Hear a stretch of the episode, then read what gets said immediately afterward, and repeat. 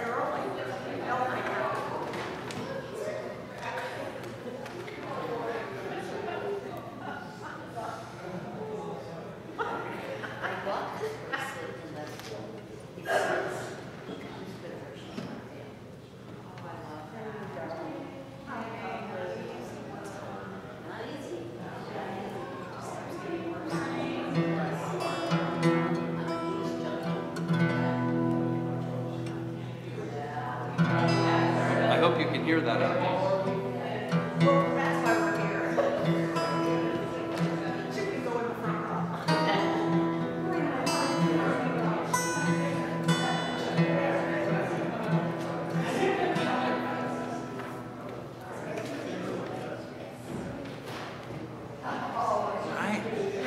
It's really not hard to hear in row.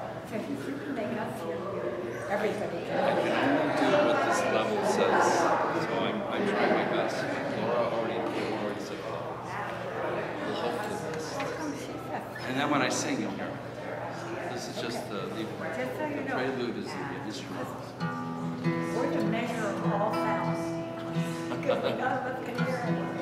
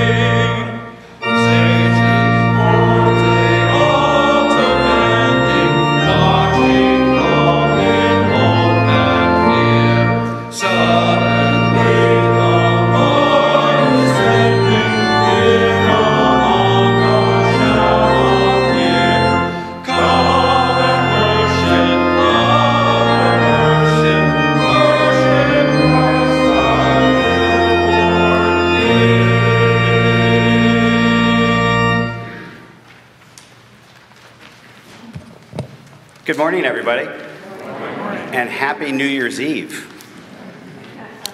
Please join me in our responsive call to worship that you'll find in your bulletins.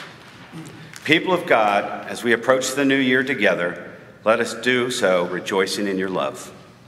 For God has come to us in Jesus Christ to give us a new spirit.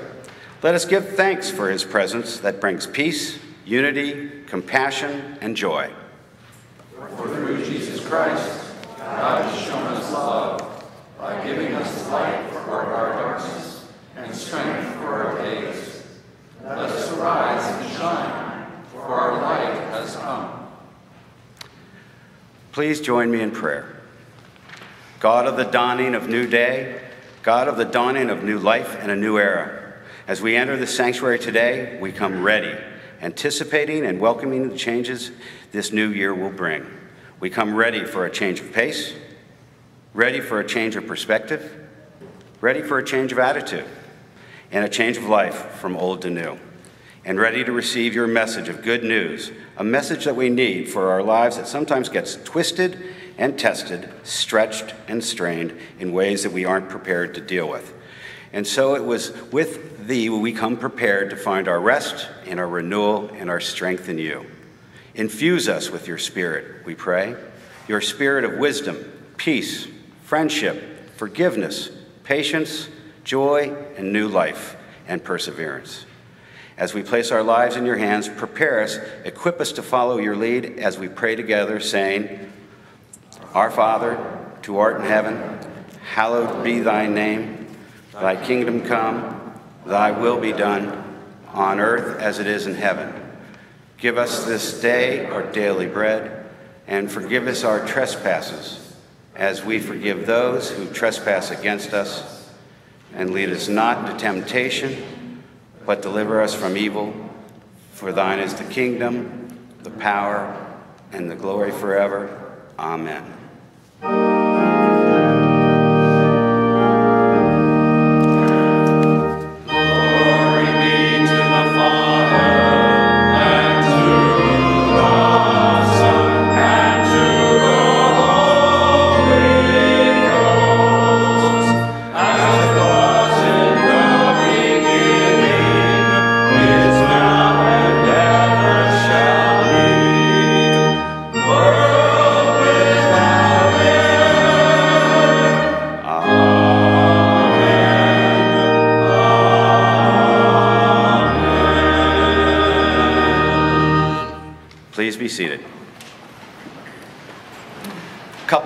This morning. Uh, please sign and pass the friendship registers that you'll find at the end of your pews. And uh, if you're new, please put your address down so we can keep in contact with you. Uh, there are several announcements in the bulletin, but I would like to highlight the following. The twenty twenty-four Stewardship Campaign is underway, but we still need your help. Please take a moment to consider what you can do financially to support S C C in twenty twenty-four and submit your pledge form. The one hundred eighty-first annual meeting will be held on Sunday, February twenty-fifth. All board and committee annual reports are asked to be submitted to the church office by February fourth. And finally, all are invited to the special coffee hour and fellowship hall immediately following worship, provided by the fellowship committee. And one last thing. Um, I don't know if you know this, but I think most people do, but today is Sydney's last day. And I just felt that it was really appropriate that we acknowledge him and just thank him for what he's done. I asked him to come out, but I think he's nervous. But if we could all just give a small hand of applause for Sydney. And there he is.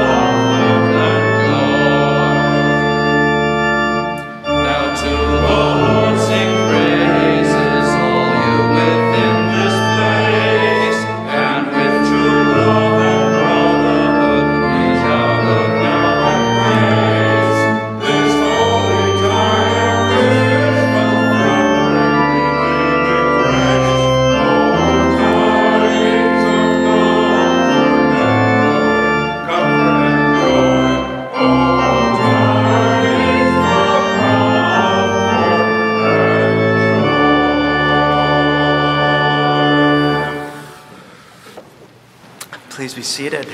Good morning and Happy New Year. As we enter into a time of prayer and reflection, I ask that you continue to pray for Pam Poling and her family as they navigate difficult time ahead after the death of Pam's sister and her husband Jeff's cancer treatment. We continue to pray for Roma Fanton as she heals and recovers from her fall last month. Uh, she's making good progress. I heard from her yesterday that she expects to be home within the next week or so. Prayers of thanksgiving for that. And we pray for those among us for whom this Christmas season brings less joy than it does pain, whether that's because of loss or struggles with substance abuse or physical pain or mental health issues or some other reason. Know that God is with you and loves you always, and that you are in our deepest thoughts and intentional prayers. And prayers of thanksgiving for a beautiful, beautiful Christmas season here in the church. Uh, and personal prayers of thanksgiving. Peggy and I celebrated our thirtieth wedding anniversary last night. So,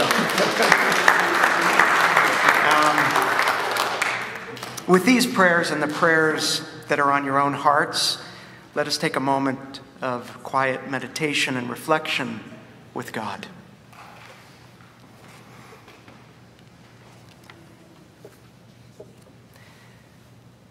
Loving, gracious, infinite God, beyond all understanding, as we turn to you in gratitude for all your blessings, let us remember the good and right and true foundation you provide to us, your people, your creation. Let us sanctify all that comes from you and be humble in the idea that we are yours. And therefore, let us open our eyes and our ears and our minds to your call every day, so that we might understand better how we can do your will in our limited time on earth. And as time marches on and we prepare for the year ahead, we pray that we might deepen our peace and comfort in relationship with you, God. We pray that those who despair and suffer will find their peace and comfort in relationship with you. We pray that those who are seeking peace and comfort in things other than relationship with you be given the strength and insight to turn to you. And we pray that those who are elevating themselves above you in their greed, corruption, and oppression of others be given just a glimpse, a taste of your peace and comfort, so that they become more honest, fair, and just. We ask for your grace and presence in our hearts and our bodies and our minds today, tomorrow, and forevermore. Amen.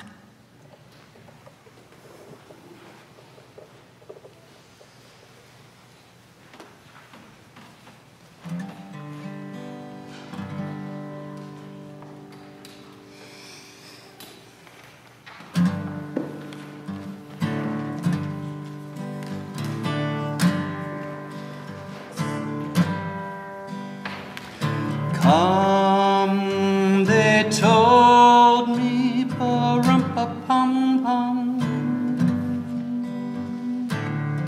our newborn king to see, ba-rum-pa-pum-pum. Our finest gifts we bring down upon him to lay before the King. Oh, rum-pa-pum-pum, rum-pa-pum-pum, rum-pa-pum-pum.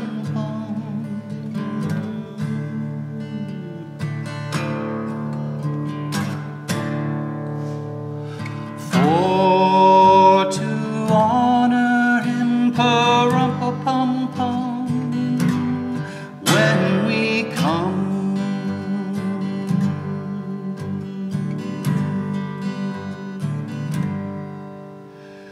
little baby, pa-rum-pa-pum-pum, I am a poor boy to pa-rum-pa-pum-pum. I have no gift to bring, pa-rum-pa-pum-pum, that's fit to give our King, pa-rum-pa-pum-pum, rum-pa-pum-pum, rum-pa-pum-pum. Shall I play for you, pa-rum-pa-pum-pum, on my drum?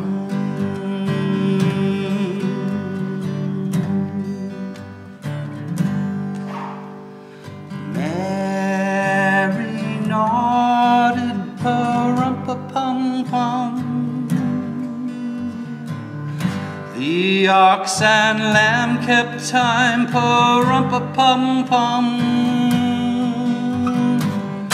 I played my drum for him, pa-rum-pa-pum-pum. I played my best for him, pa-rum-pa-pum-pum, rum-pa-pum-pum, rum-pa-pum-pum.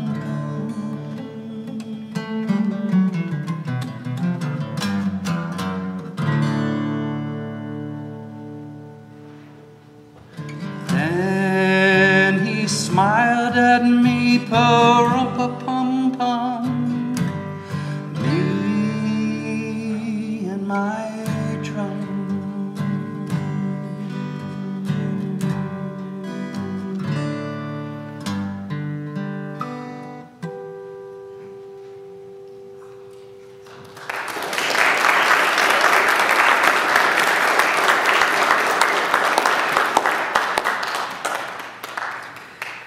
Thank you, Craig.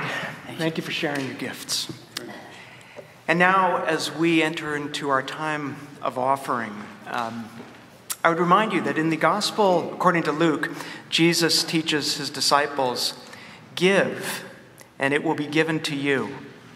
For the measure you give will be the measure you get back. In this spirit, and in the spirit of Jesus Christ, our morning offering will now be received, so that it might be shared in love and received again.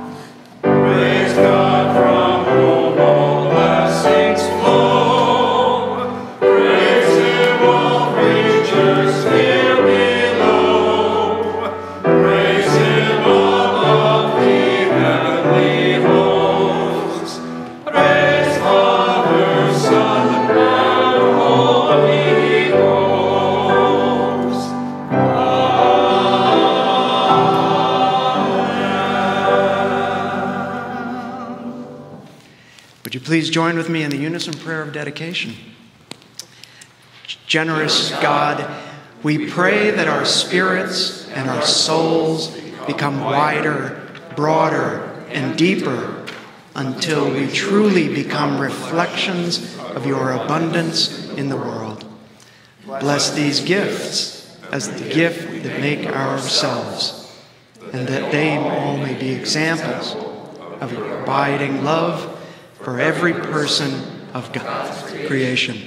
Amen.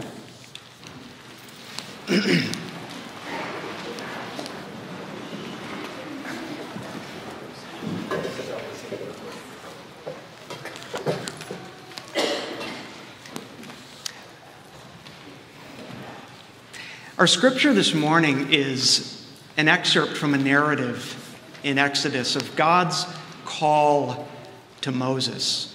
And that's covered over two chapters of Exodus, chapters three and four. I'm not going to read the whole thing, but just to sort of set the, the stage a bit. At this time, the Israelites are enslaved under Pharaoh in Egypt. And Moses had escaped from Egypt already. He's living safely two hundred fifty miles away in a place called Midian. He's working as a shepherd for his father-in-law. And God is asking Moses to advocate for the Israelites by telling Pharaoh to release them. And many of you are familiar with this story. Uh, it begins with God appearing to Moses as a burning bush, and it continues with Moses and God going back and forth multiple times in this intimate dialogue, one-on-one, each time with Moses coming up with a new reason for why he's not the man for the job that God has for him. And I'll get into this a, a little bit more, but for now, this scripture passage is from the last two times that Moses tries to brush God off. So may we listen to God's word from Exodus chapter four, verses ten through thirteen. But Moses said to the Lord, "O my Lord, I've never been eloquent, neither in the past, nor even now that you have spoken to your servant. But I am slow of speech and slow of tongue." He's saying, I can't do this for you, God.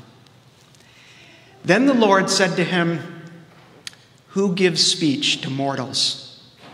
Who makes them mute or deaf, seeing or blind? Is it not I, the Lord? Now go, and I will be with your mouth and teach you what you are to speak." But he said, "Oh, my Lord, please send someone else." The word of God for the people of God. So sometimes when we read these stories, I know for me, at least before I took one semester in the Hebrew Bible, the Old Testament, when we hear these stories from more than three thousand years ago, we sort of dismiss them as antiquated or irrelevant to our lives today. But going into this new year, I want to challenge you to find in these narratives from the Old Testament the universal themes in human life that exist as much today as they did when these stories were written. These stories are about the human struggle to understand our place and our purpose in the world and what exists beyond us, and our relationship with what exists beyond us, what many of us call God. So when you find yourself sort of looking at an Old Testament story and being like, this is kind of nuts, or this is really not relatable, I would just urge you to look for what it says about the universal in our struggle to understand everyday life. That can give you great insight into yourself and into humanity. And this Moses story is a great example of a story that should be relatable to each of us. On the surface, it doesn't quite seem to be. You've got God calling out from this burning bush, and then he's engaging in this conversation in human language with God about whether Moses should do what God is asking. It's like, what is that about? That's not the way it happens. But as it relates to our life today, at bottom, this is a story about risk. It's the story of someone who is afraid to risk the life he has for a life of deeper purpose and ultimate meaning in relationship with God. We're risk-avoiding creatures. That mindset is good for our biological survival. But when it, we become so risk-averse that we're no longer willing to take a leap of faith in a life with God, we lose our way, we lose our foundation, we lose our ultimate guide for how we are to live a life of faith. Why? Why is that? Because a life in relationship with God requires venturing into the unknown, into the mystery of what it will bring. But in that mystery is what is as certain as anything can possibly be in life, which is that you're never alone, but you will find the firmest foundation you will ever find in anything in life. And forgoing that life in exchange for the certainty of what you have now seems to me to be a far greater risk than listening and responding to God's call to you. So here's the question I have for you. What are you avoiding because you're afraid of the risk? And the related question, are you avoiding what God is asking of you because you're afraid of losing control? Because if you are, I would argue that you're operating under a false assumption, that you control your life. Your ability to control your life and its outcome is far, far more limited than we like to think. That's what Moses was afraid of. Losing his control over his comfort and his safety if he traveled back to Egypt to do what God was asking. Moses is like each of us. He's afraid of the unknown. He doesn't trust. He's risk-averse. He escaped Egypt forty years earlier. He was a fugitive, and he was raising sheep for his father-in-law. Like, life was pretty stable and safe and comfortable for him. And God came along to disrupt it. That's what happens. We like life to be safe. We want to preserve what we've worked long and hard for. It's why the insurance industry is so lucrative. The insurance industry knows our mindset. We want to preserve our stuff and our way of life. Insurance companies know we abhor risk, and we love what we've accumulated. So we buy home and life insurance policies. Now, that's not necessarily a bad thing, but be careful how it affects your mindset, because it can lead you to believe that you have more control than you do over what happens. It's a well-known psychological phenomenon that we believe we have a lot more control over our lives than we actually do. I mean, let's face it, we come up with five-year plans, bucket lists, New Year's resolutions, and our goals for the future. And while we're planning our lives and trying to execute on our plans, we're telling ourselves we're in charge. We control our destiny. But the truth of the matter is that we're not. Here's what tends to happen when we make a five-year plan. Either we change, or the world around us changes, or most likely, both change.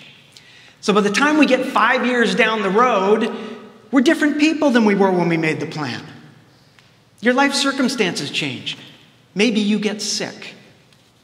Maybe a loved one gets sick. Maybe you lose your job. Or maybe you just grow and experience new things that give you an entirely new perspective on yourself and the world and what you want to pursue. And in the extremely unlikely event that you remain exactly the same, with the same life circumstances and perspectives, the world around you changes. You find yourself in a different world than the one that existed five years earlier when you made your plan. And as a result, you need to radically change your plans because the industry that you wanted to be in no longer exists. That's how we move in this world today. Or it's shrunk, or there are just new opportunities that are more interesting than the ones that existed at the time that you made your plan. My point is not that you should never make a plan. My point isn't that you should not make a plan. My point is that we just need to remain a little humble about the control we have over our lives. And the reason for that is so that we loosen our grip on how we envision our lives unfolding, and we open ourselves to where we may be called, where we may be diverted from our vision of our future, which may not be what you originally told yourself was where you wanted to be. No one wants to think that they're not in control of their life. I mean, after all, it gets drilled into us every day that we need goals. And if we work hard, if we, if we remain disciplined, if we avoid risk, we We alone can achieve our dreams. But that's an illusion. By and large, we are not in control of our lives. Let me double down on that. We are not in control of our lives. Our lives are just impacted by too many variables that are outside of our control to think that we have any appreciable control over our lives. There's simply too many things. Our genetic makeup, which we don't control, our upbringing, our families, and all kinds of things that happen to us that we don't have control over over the course of our lives. So stop thinking that your destiny is in your control. It's not. That doesn't mean that we give up. It doesn't mean that nothing matters. Quite the opposite. We don't give up. We engage differently with our own lives. We engage by liberating ourselves from our plans in order to yield to a relationship with God so that we listen more intently to what God is saying to us. In that way of life, it's not that nothing matters, it's that everything matters.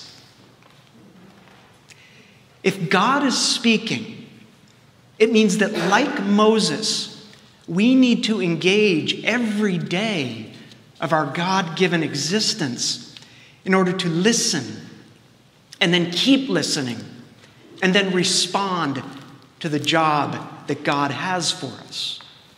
You see, the risk is not in listening to God and responding to what God is asking of you.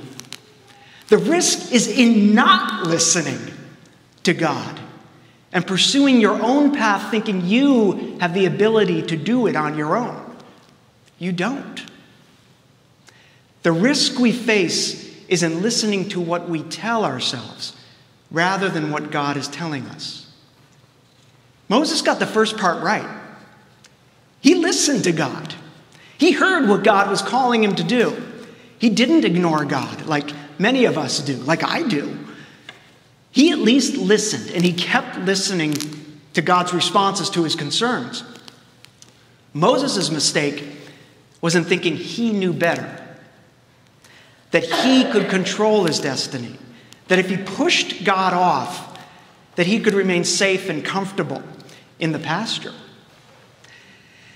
Here's my point.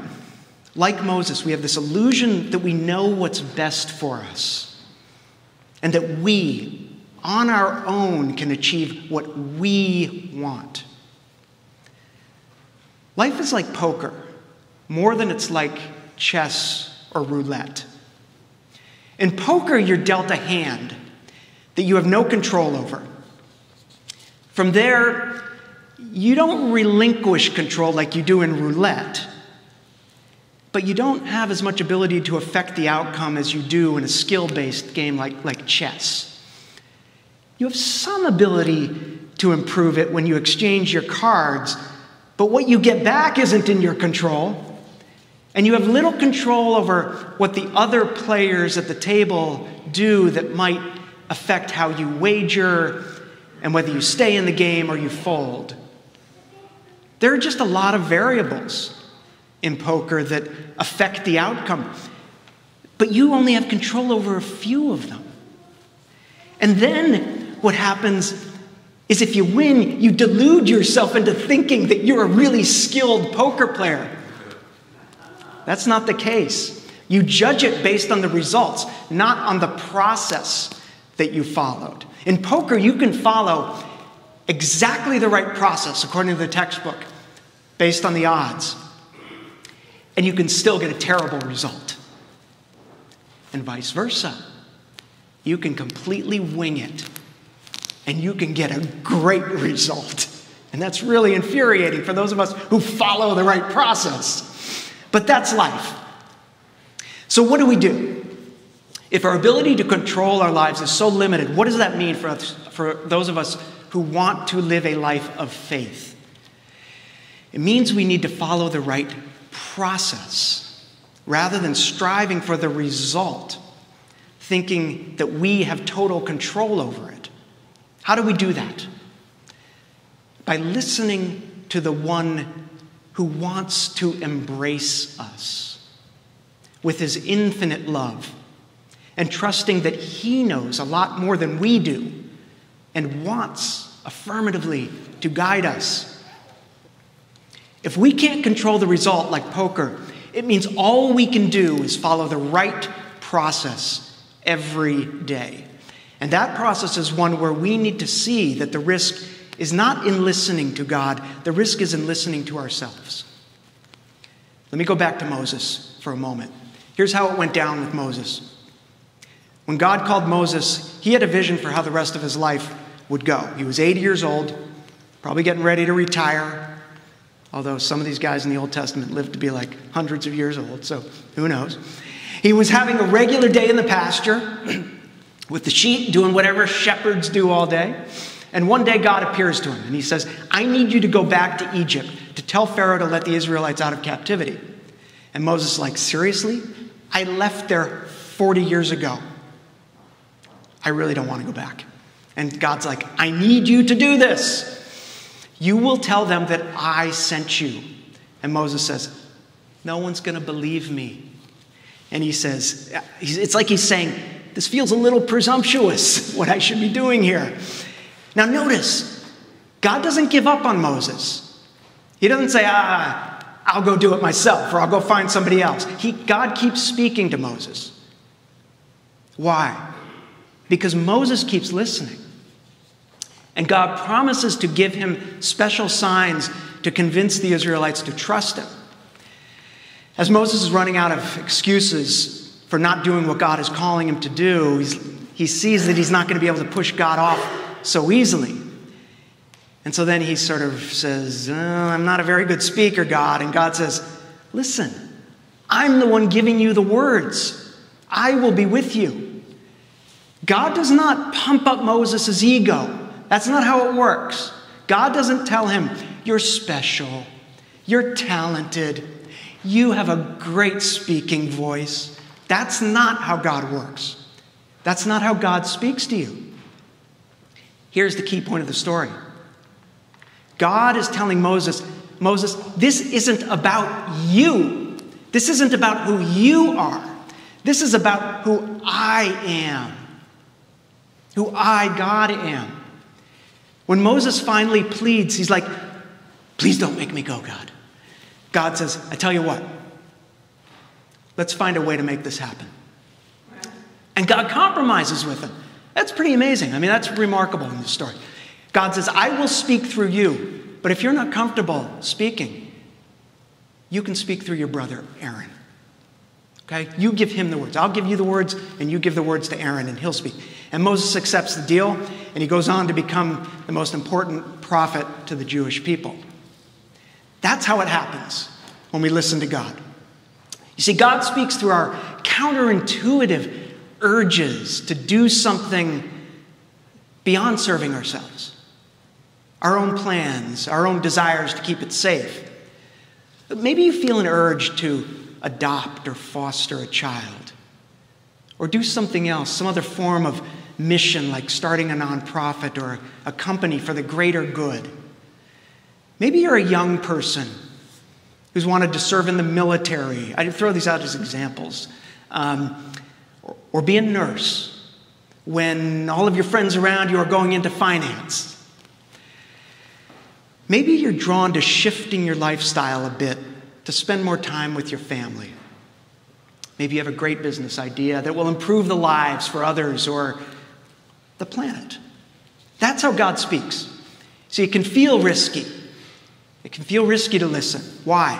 Because it might mean you need to take a pay cut to take a job with more flexibility, or it might mean you need to shift from a promising trajectory that you're on in order to shift course to start that business or some other organization. It might mean that if you choose to adopt or foster a child, you just don't know how much it's going to shake up the comfort and predictability of your life that you've grown into. It might mean, if you're somebody who's working in the military, that you're literally putting your life on the line. I don't know what God is calling you to do. Only you know that. But the one thing I can say for sure is that God is calling you. And it will feel risky to listen. That's how you know that it's God speaking. When it wasn't your plan, when it shakes you up inside, and when it feels risky, when it's not logical, when that happens, listen and keep listening. You and God will work it out, just like Moses and God did. The risk is not in changing your course and listening to God. The risk is in following your own plan and deluding yourself into thinking that you're the one in control. A life of faith is a way of living open to letting go of the illusion that we're in control and understanding that only God is in control. It's a way of being in the world open to accepting and learning and knowing that comes from a place outside of our logic and our instinct, guiding our behavior and our goals not by what we're telling ourselves, but, but by what we're being told by God. Opening ourselves to what's beyond everything we think is true. God is speaking to each of you. The only question is, are you willing to listen? Praise be to God.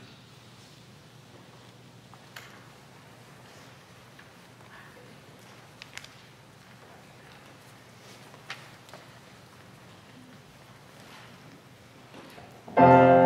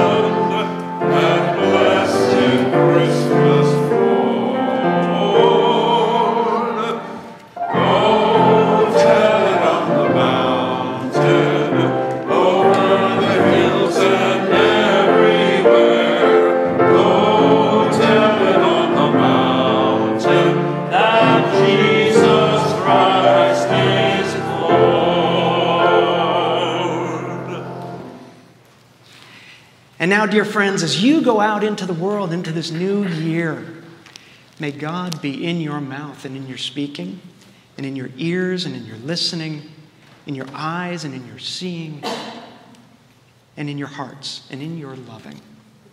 In the name of the Father, and of the Son, and of the Holy Spirit. Amen. Amen.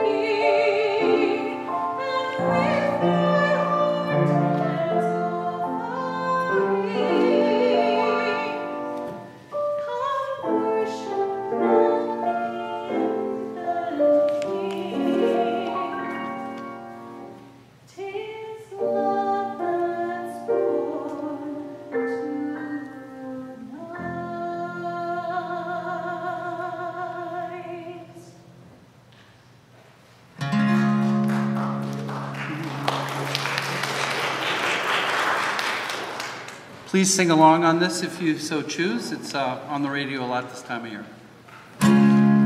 So this is Christmas. Now what have you done? Another year over, a new one just begun. We're about to. So this is Christmas. Hope you have fun, the near and the dear ones, the old and the young. A very Merry Christmas and a Happy New Year. Let's hope it's a good one, without any fear. So this is Christmas, for weak and for strong, for rich and the poor ones. The world is so wrong. So happy Christmas, black and for white, for yellow and red ones. Let's stop all the fight. very Merry Christmas and a Happy New Year. Let's hope it's a good one without any fear. War is over if you want it. War is over now. And so happy Christmas for black and for white, for yellow and red ones. Let's stop all the fight. One more time. A very Merry Christmas and a Happy New Year. Let's hope it's a good one without any fear.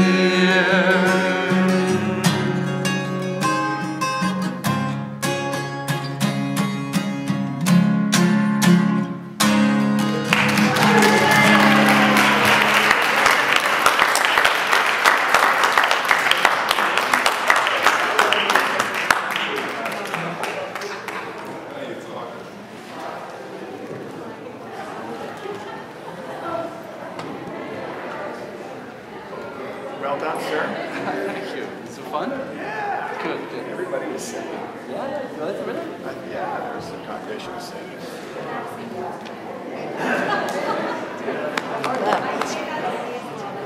Thank you so much, brother.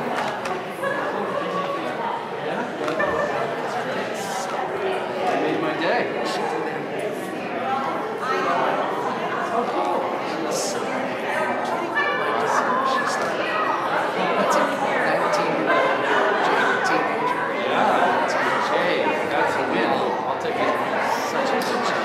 Appreciate it so much. Thanks for coming out.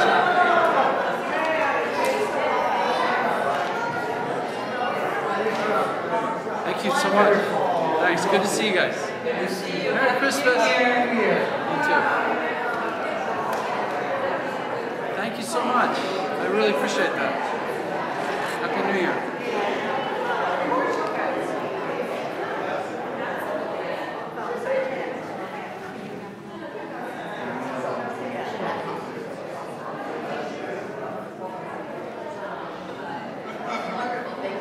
So much. Appreciate it. Oh, thank you.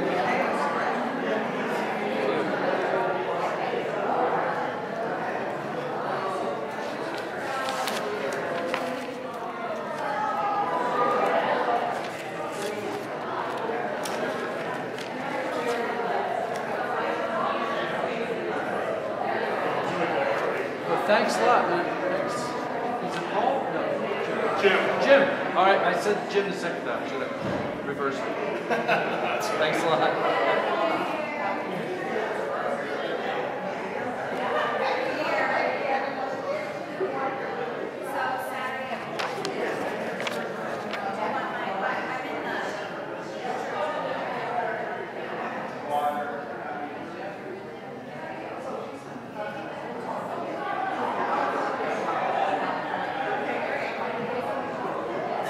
Thank you.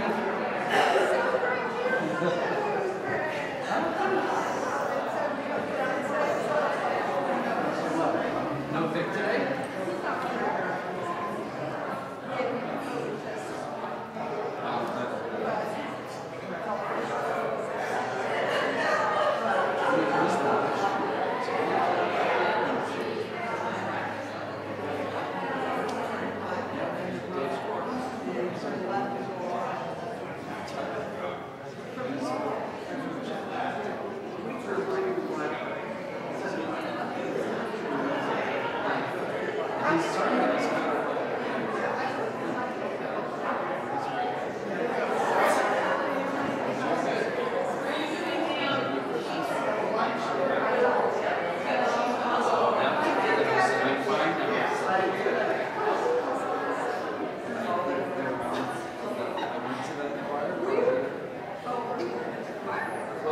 Who's at the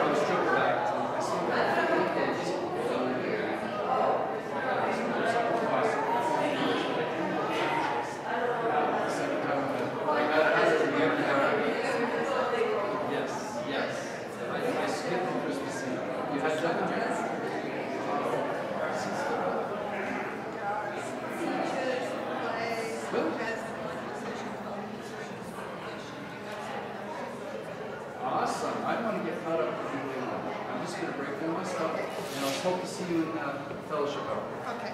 Great, Peggy. Thanks for coming up. Oh, Craig, that was great. Oh, thank you, Elaine. It was terrific. It was I, terrific. Oh, it was a lot of fun. I honestly never knew that. I mean, it, it's in my upstairs, and I really never sang the Christmas song.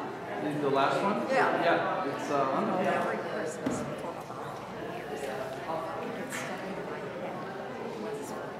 I can't get it out. I love that. Listen, I moved into about eight or nine years ago. I know. It's not in any book. It's not in any. No. It's not in any of my English stuff. Let me see if I have it. I, oh. I might have it. No, I got it. Oh, you have it? I got it. A whole bunch of it.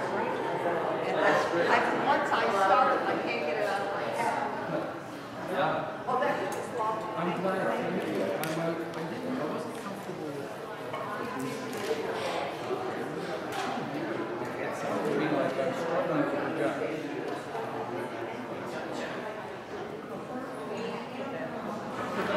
You were. We need to let this guy solo. Thank you. Thank you for the voice. Yeah, I know. We're so lucky. I'm lucky. Yeah,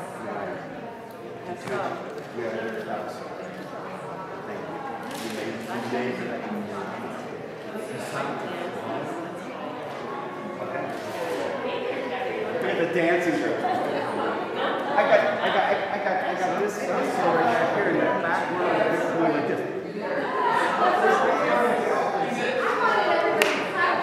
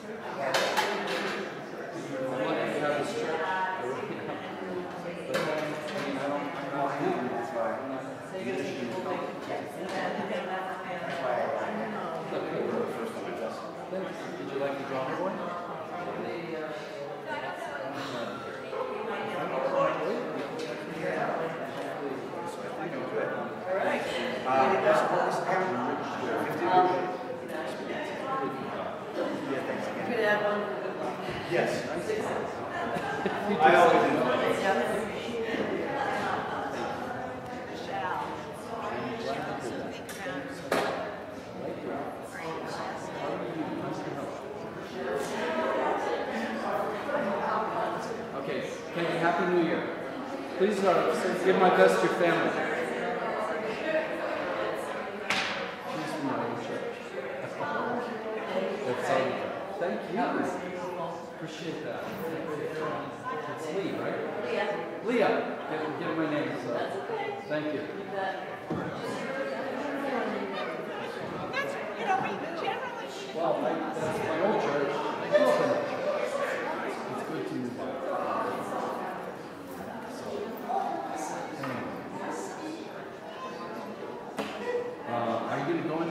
Fellowship? Yeah, I'm going to go too. I hope all the good stuff wasn't eaten. I know.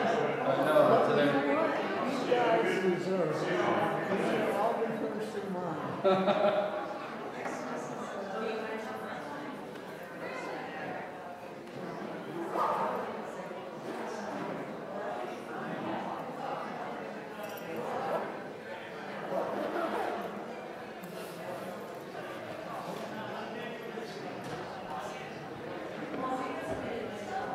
Hmm.